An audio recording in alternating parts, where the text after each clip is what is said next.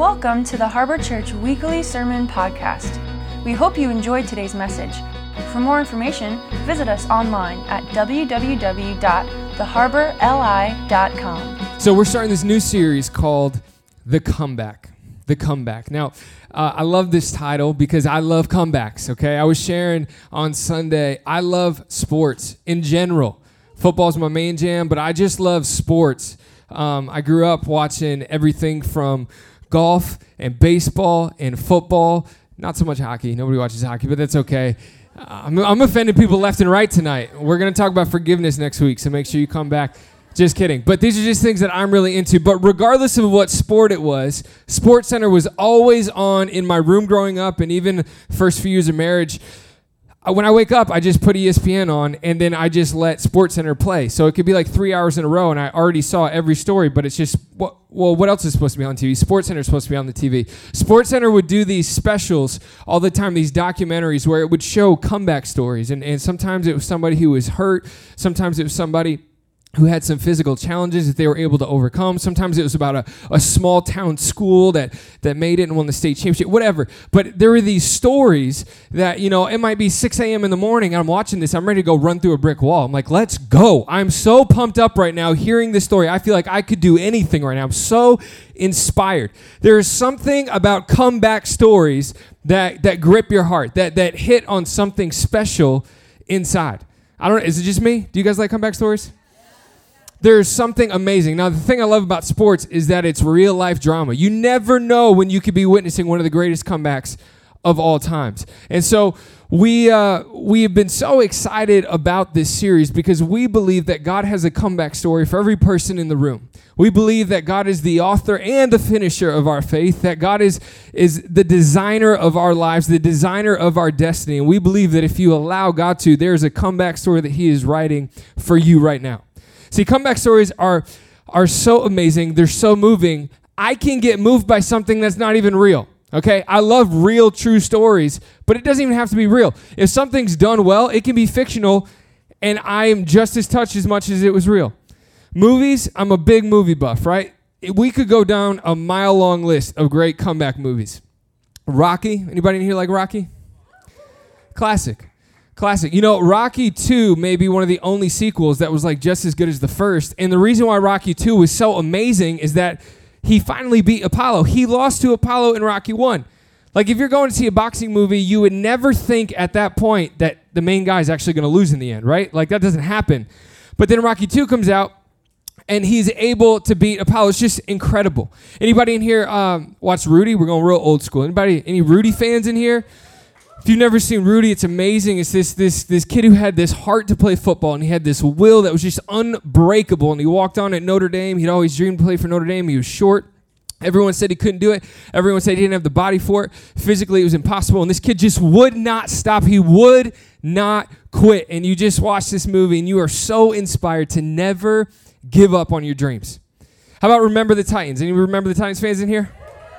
So good so, so, so good. Remember the Titans it's just, oh, that's my jam.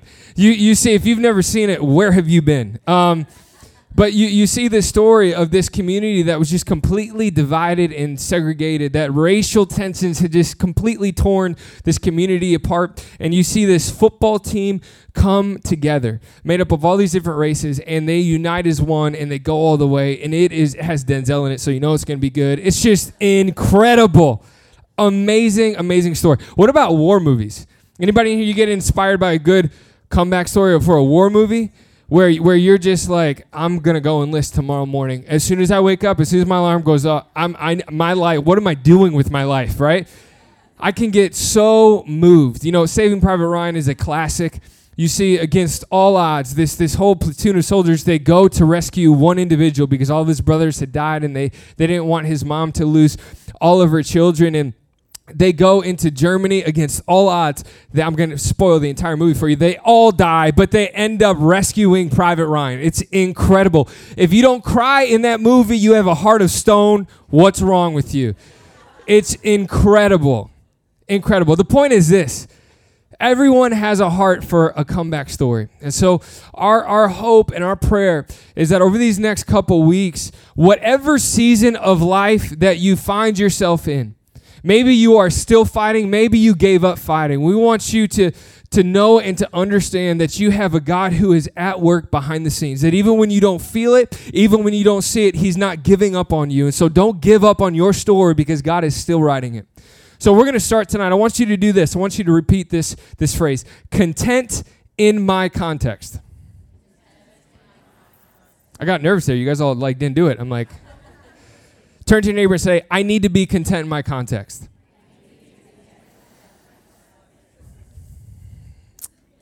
Comeback stories, you guys are like, what is, what is this? I don't understand what this is. Comeback stories are only as good as their context. The context is what makes the comeback.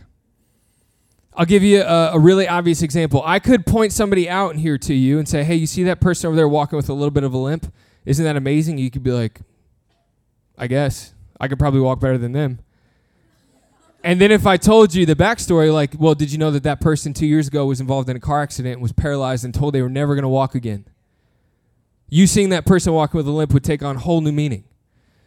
Because a comeback is only as good as its context. See, this is the thing about life. We all love comebacks. We all love amazing stories. We're all inspired them. We all want to come back, just nobody wants to walk through context. I want the ending to the story. I just don't want to walk the journey. I want the promise from God. I just don't want to go through the struggle. I want the provision. I want the success. I want God to use my life to impact so many people. I just don't want all the pain and struggle that goes along with it. I want the comeback.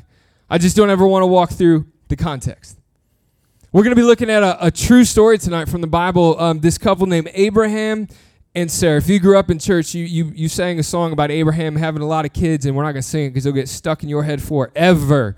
Forever. It was the original Baby Shark song. It's ridiculous.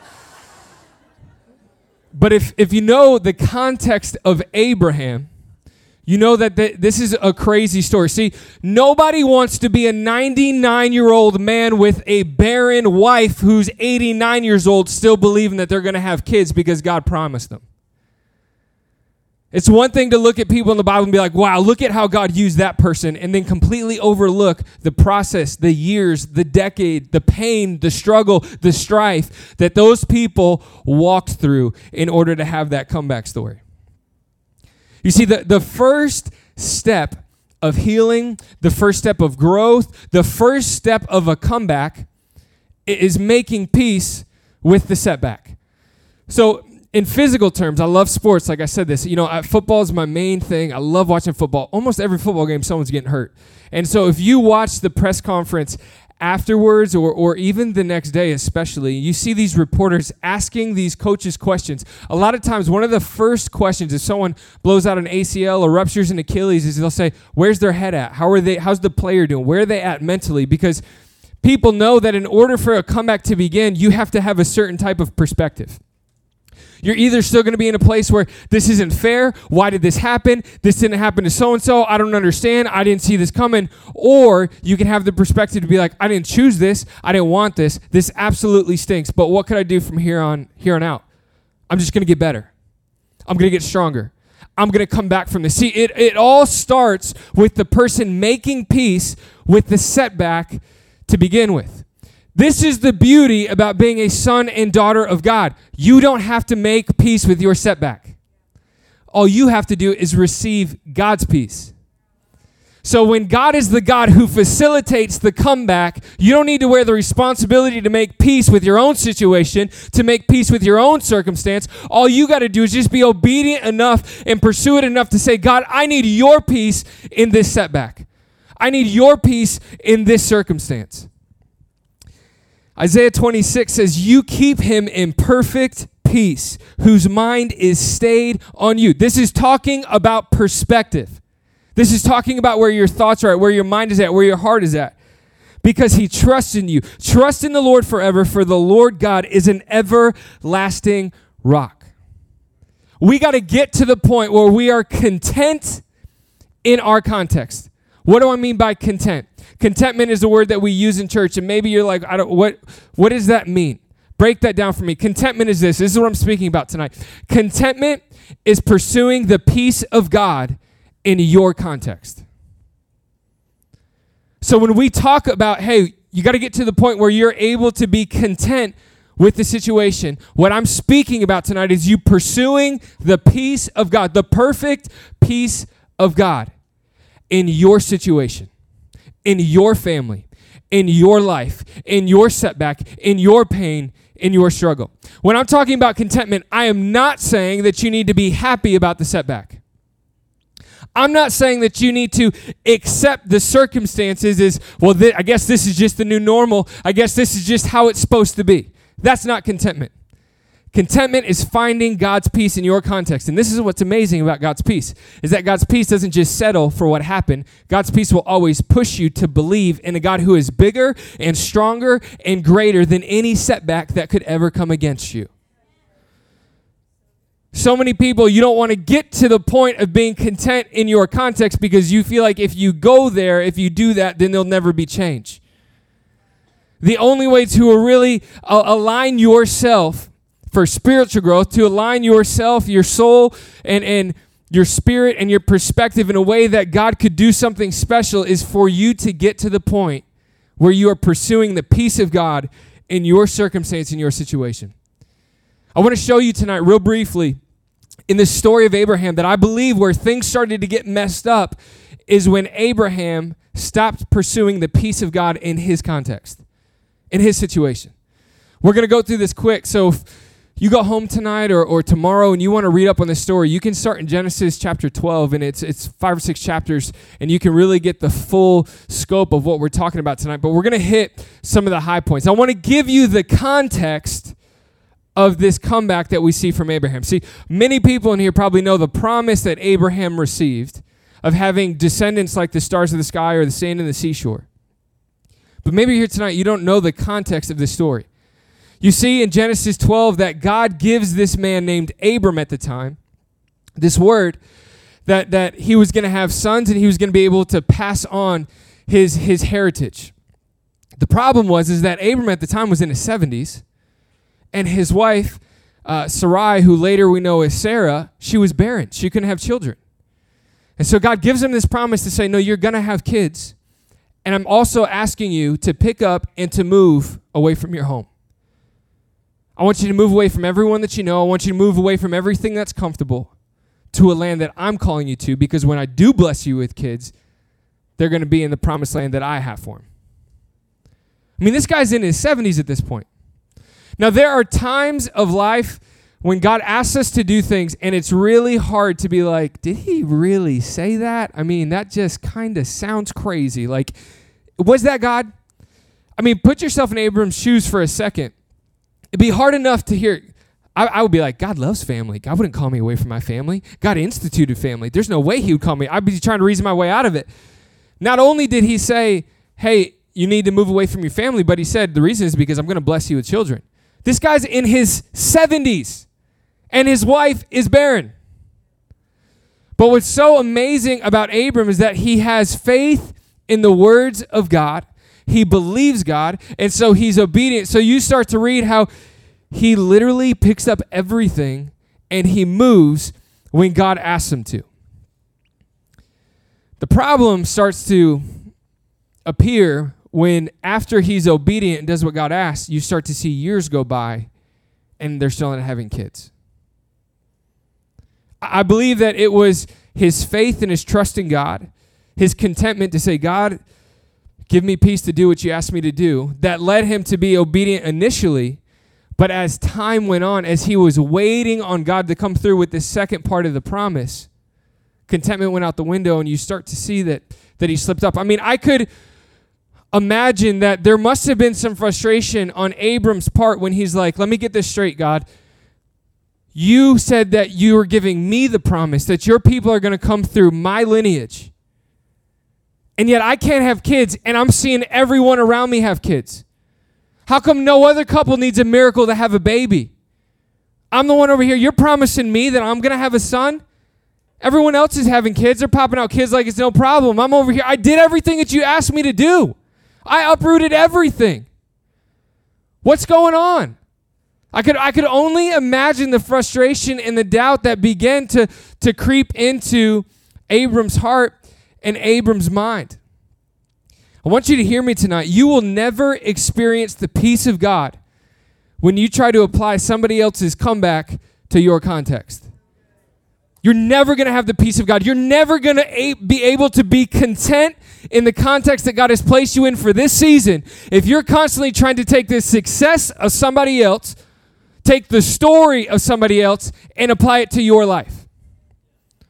We, we get into these modes where I, I end up having more admiration for the comeback itself than the God who facilitated it to begin with. I, I fall in love with somebody else's story of overcoming or somebody else's story of success more than the author who wrote the story. Why is it that it's so natural for me that instead of me seeing what God did in somebody else's life and being like, man, if God could do it for them, then I know He could come through for me, instead of having that attitude, so many times I fall into the trap of saying, God, could you just copy what you did in that person's life and do it to mine? And then I begin to get frustrated and I begin to have a lack of, of peace with God when I'm holding Him to a standard that I saw happen in somebody else's life. Let me give you a ridiculous illustration, real quick. If I were able to, to go back in time knowing what I know now, having seen the movies that I've seen now, and as they were making Rocky, I barge onto the set and I go up to the director of the movie and I'm like, listen, I think this is what you should do. I think Rocky and Apollo need to team up. I think you need to throw a football in there. Someone needs to push the other person, say strong side, weak side. I think you need a sunshine in the movie. You know, you just need to incorporate football. I could imagine the director be like, what are you talking about? This is a boxing movie. Like, yeah, yeah, but listen, I saw the ending Remember the Titans, gave me goosebumps everywhere. You need to apply this to Rocky. Could you imagine how like confused and frustrated the director would be? Like, what are you talking about? Could you imagine if I went onto the set of Rudy and I handed this little guy boxing gloves and I was like, you need to go fight and box every person on this team. And if you lose, you need to go fight him again. Because I saw in Rocky 2 that you'll actually win the second time. Anybody in here remember Little Giants? Anybody in mind? Yeah, Little Giants. It's awesome. Could you imagine if, if I went onto that set and I was like, you need to dress everyone in military gear, give everybody guns, and send them to Normandy, and they need to go find Private Ryan and save him, all these kids. That'd be ridiculous. Could you imagine the directors of these movies looking at me like, what are you? You're hijacking everything. That's so silly. But how many times do we look at what God is doing in somebody else or in someplace else and we try to, to hold God hostage to do that exact thing in my life? Instead of me being content and having the peace of God in my context, in my situation, in my family, in my struggle, I just idolize the work that he's done in other people. I glorify the story more than the author. God wants to do something in your life, in your context, in your situation, in your hurt, in your pain. You will never, ever, ever be able to wait on God well until you're able to be content in your context and believe God for a personal comeback. See, God's promises are personal to people's context. God's breakthrough is personal to the things that people have been through. What God does, God's supernatural grace, His, his miracles, His power is personalized to people.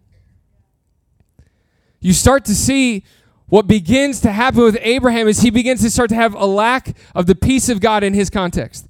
You see in Genesis 16 where things start to take a turn. It says, Now Sarai, Abram's wife, had borne him no children. She had a female Egyptian servant whose name was Hagar. And Sarai said to Abram, Behold, now the Lord has prevented me from bearing children. Let's just stop right there. Do you ever get so frustrated in a season of life that you begin to blame God for it? The very God that promised to give them breakthrough, she begins to point the finger back at God and blame it all on Him. You start to see where she was at, where her perspective was at. She says to her husband, Go into my servant. It may be that I shall obtain children by her. Maybe you haven't got to the point where you begin to blame God, but maybe you start to feel like you're the interpreter of God. Well, what I guess what God must have meant. You know, I'm just going to assume that when God said that, what he meant to say was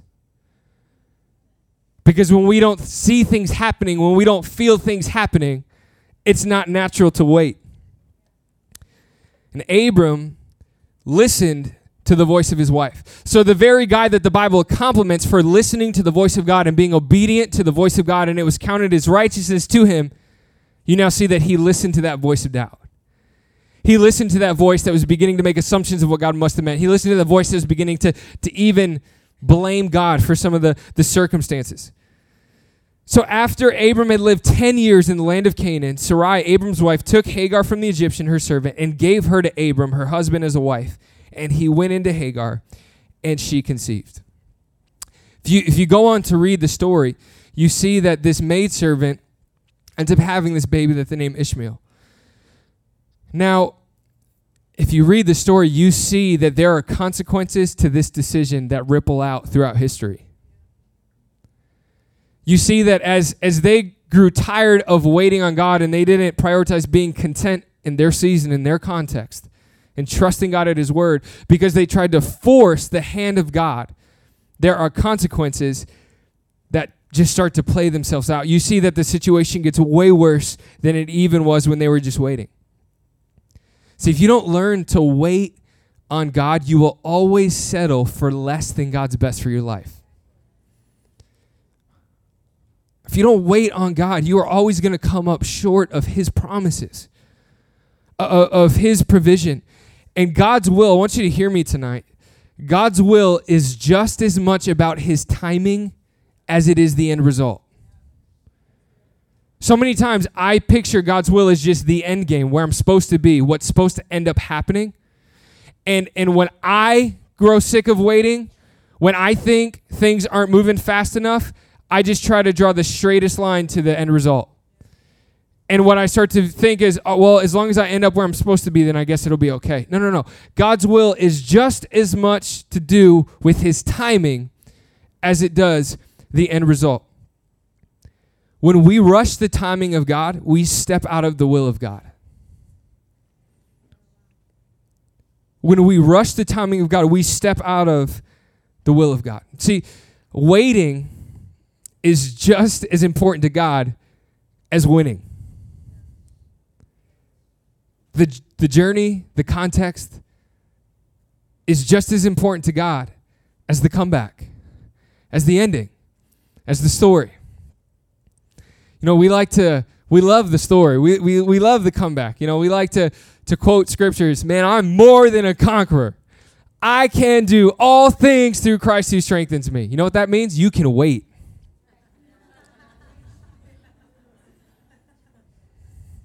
You can wait. Let me prove it to you. Philippians 4:11 says, "Not that I'm speaking of being in need, for I have learned in whatever situation I am to be what? Content. I know how to be brought low, and I know how to abound. In any and every circumstance, I have learned the secret of facing plenty and hunger, abundance and need. I can do all things through Christ who strengthens me." So when I quote that verse and all I'm picturing is the end result, me stretching over to get the touchdown or me making the winning catch or whatever it is, me knocking the guy out with the last punch. What Paul is saying in the context of this verse is I've learned that I got to be content in every circumstance and in every situation, whether it's a good season of life or it's a terrible season of life. I can get through it. I can wait through it. I can trust God through it. I can do all things because Jesus is the one who's strengthening me. Paul says in Romans, check this out. If you're not convinced already, Paul says in Romans, no, in all these things, all these things are referring to the, the previous few verses where he's talking about all the persecution he's been through, all the hardship that he's have to, to sustain, the beatings he's took. He says, in all these things, we are more than conquerors through him who loved us. Hear me tonight. Sometimes the most super natural thing that you can do in life is to wait. It takes supernatural grace, it takes supernatural peace from God to be able to wait on God. when I wait, I feel like I'm not doing anything. When I wait, I start to g- feel anxiety and I start to feel like I'm lagging behind and I start to see other people that I feel like are going further than me or past me, faster than me. And I start to, this thing starts to rise up. I got to do something. It's not natural for me to wait. But it's the supernatural grace and peace of God that allows you to wait on him. And sometimes that is the hardest but but best thing that you could ever do is to wait on God. Is to believe that the God who has saved you, who has promised you, who's provided for you will come through. That your story is not over, that it is still being written, that God is faithful to you, that He's faithful to do what He said He was going to do. After this baby Ishmael is born, it's another 13 years. So you already had the 10 years of, of Abram waiting. He messes things up. He listens to his wife and they concoct this plan and they have this baby that they weren't supposed to have. And, and, and now it's another 13 years after the, the first 10 years. And then God begins to speak to Abram again. And God begins to tell him, I didn't forget my promise and I'm still going to come through. And you see that God is, is now not just promising Abram something, but he's making a covenant with Abram. He's changing his name to Abraham. And he's saying, You will be the father of many nations. My people will be brought through your lineage. Jesus will be brought through your lineage. There is so much that I am going to do through you. Now, this amazing man of God, Abraham, his reaction in chapter 17, verse 17 is this Abraham fell on his face and he laughed. And he said to himself, Shall a child be born to a man who is 100 years old? Shall Sarah, who is 90 years old, bear a child? Abraham's response after all this waiting is just this like sarcastic. But you know what? At least he was honest. I have respect for that. At least Abraham wasn't hiding. And God says, Yeah, I will. I, am I'm, I'm going to do it. Abraham's response is, God, could you just bless Ishmael? The, the blessing that you had in store for this son that you were going to give us, could you just give it to the son that we already have? Which shows that he was still doubting if God could actually do what he said he was going to do. And you know what God's response was? No. Because God's provision is attached to his promise. His promise is attached to his provision, not yours. God wasn't wanting the son that Abraham forced, he was wanting to bless the son that he wanted to give.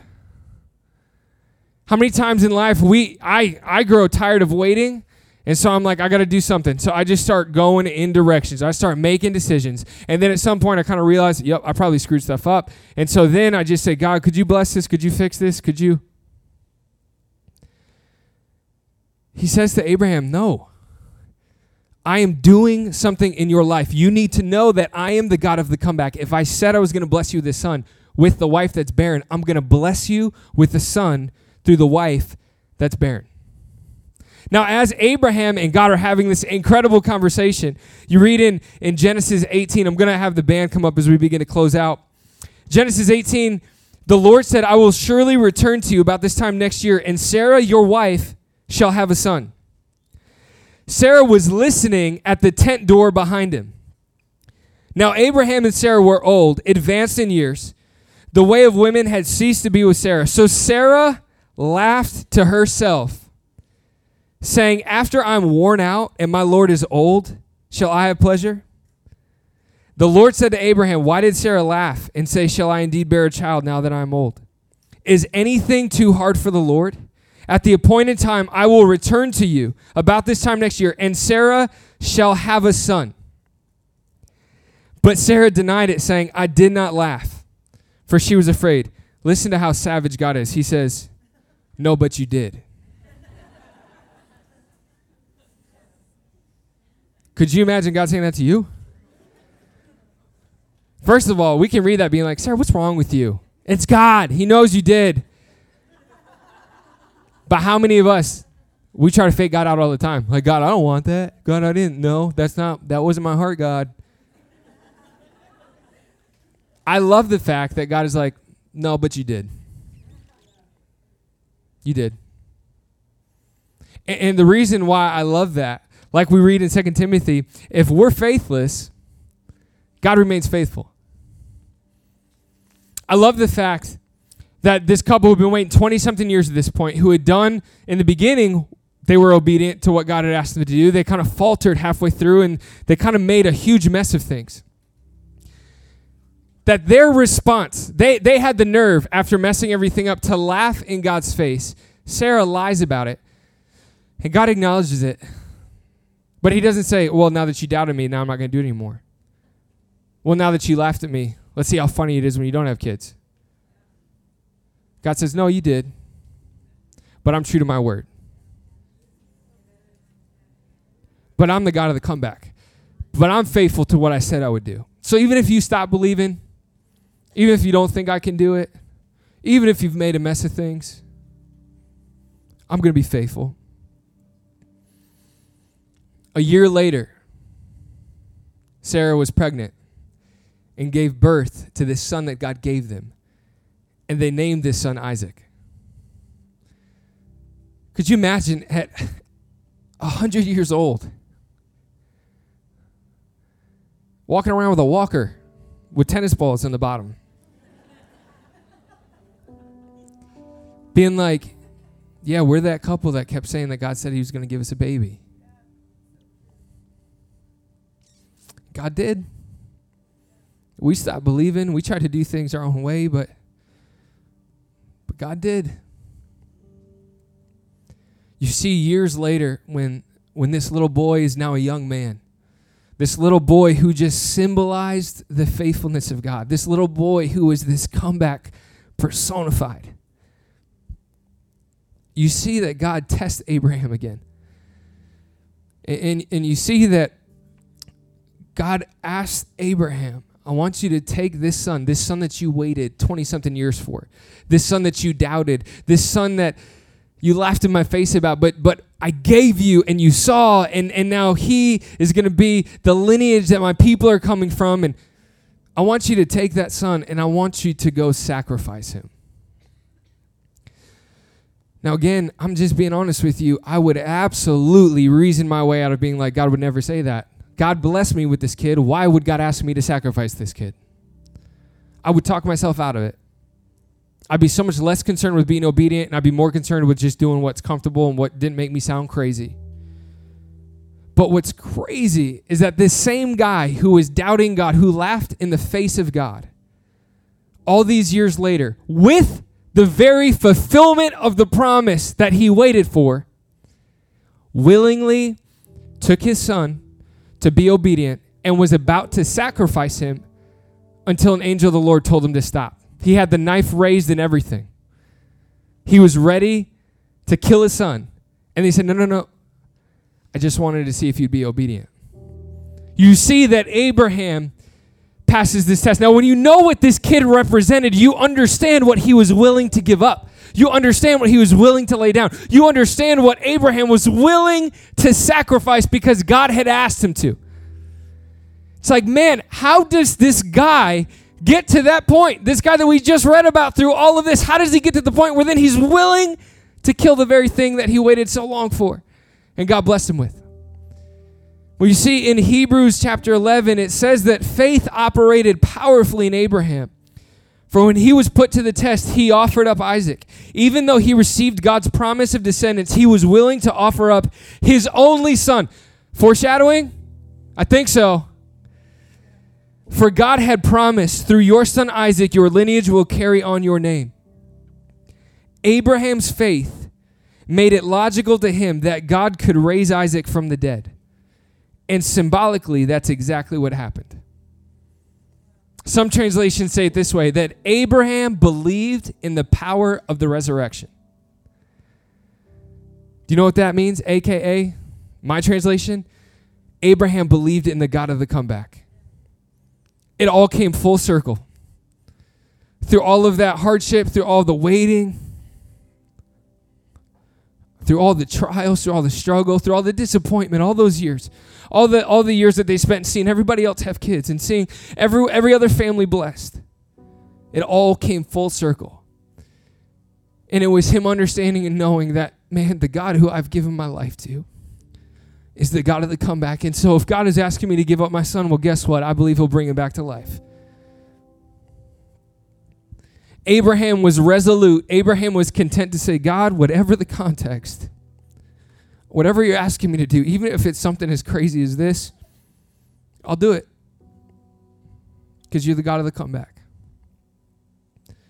I don't know what situation you find yourself in tonight. I, I don't know what season of life you're in. I don't know what your your circumstances are. I don't know what's weighing on your heart. Maybe maybe you're here tonight and, and, you've just given up hope. You you've just accepted everything that's been happening around you in this chaos maybe that's been happening for years. This is just how my life is going to pan out, I guess. I want you to be encouraged tonight that the God who began your life, the God who formed you in your mother's womb, has never given up on you. Even if you've lost faith in Him, He's never lost faith in you. That He's the author and He's the finisher.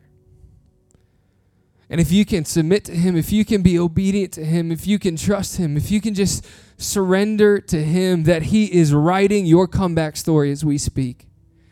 That if you can just begin to pursue the peace of God in your context, in that broken relationship, in that, that disappointment, in that hurt, in that pain, in that tragedy, in that chaos, in that stress, in that depression, if you can just trust in God, if you can pursue His peace, that will then empower you through supernatural grace to wait on God, to trust in God, to say, you know what, I'm not accepting these circumstances, but I am accepting and believing in a God who's way bigger than my circumstances. So it doesn't matter what I'm facing right now, and it doesn't matter how long I've been facing it, and it doesn't matter if I could even see an end in sight. I've given my life to the God who is above all, who is bigger than all.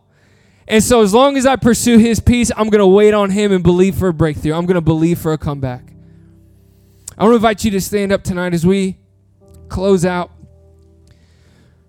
We're going to just end with a, a couple minutes of worship. And we have a prayer team that's going to be standing along the back right now. And if you're here tonight and, and you could just use some prayer, you could use some encouragement. Maybe it's something we talked about tonight. It may have nothing to do with what we talked about tonight. Either way, we just got a group of people that love to encourage you that love to listen to you, that would love to, to pray for you. So if you're here tonight and you could use that as soon as we start this song, I want to invite you just to, to make your way back and, and they would love to, to pray with you.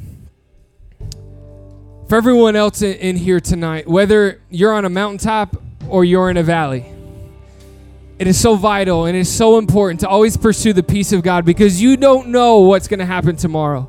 You, you don't know what the rest of this week holds. And I don't mean to be a downer, but I'm being a realist. Jesus himself was a realist. Jesus says, guess what? You're going to have trouble. Nobody's exempt from trouble in this world. And, and, and if you just believe in a God who gives you the fuzzies and the, and the goosebumps when, every, when life is going good, I pray for you when life takes a turn for the worse. Because God is so much, so much, so much bigger than that so much bigger than that. You know, it wasn't until the disciples were in a boat with a storm big enough that they all were convinced they were going to die that they finally acknowledged Jesus is the Lord. My hope and prayer for you tonight is that you come to the realization that we serve a God who is in every season of life. That when you can feel Him, He's there. When you can't, He's there. When you can see Him, He's there. When you can't, He's there when you feel blessed, when you feel forgotten, He's there. That He is faithful to you. I want to invite you, if you're here tonight and you just say, Man, I just need peace. I, I, need help waiting. I need strength. I need grace for the season that I'm in. I want to invite you just to raise your hands. I want to pray for you tonight. And we're going to go into a song. And I pray that you just feel the Holy Spirit supernaturally encourage you tonight. Jesus, we thank you for what you did. God, we thank you for the comeback story of humanity, that you came to earth willingly, that you gave your life for everything that I've done, for every mistake that I've made. Lord, I thank you that you gave me a way out, that you gave me a doorway into eternity to have eternal salvation. Lord, we thank you for that. God, we thank you for your Holy Spirit that lives inside of us. The same Spirit that raised Jesus back to life, the spirit of the comeback, I thank you lives in every single one of us. God, we pray for every individual in here tonight that has been tempted to give up, that has been tempted to lose hope, that has been tempted to just lose faith. God, we pray supernaturally tonight that you would breathe life into every single person. Lord, the person who's grown weary in waiting, God, I pray that you would open their eyes, that you would show us that waiting is just as much a part of your will because you want to grow us and mature us into who you've called us to be. God, I thank you that life does not determine my destiny, but I serve a God of the comeback. God, we lift our hands tonight and we remind ourselves of how good and how great and how faithful you are. In Jesus' name.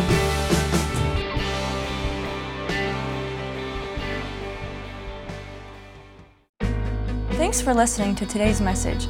If you would like to take the next step in your relationship with Jesus today, visit us online at www.theharborli.com backslash next step.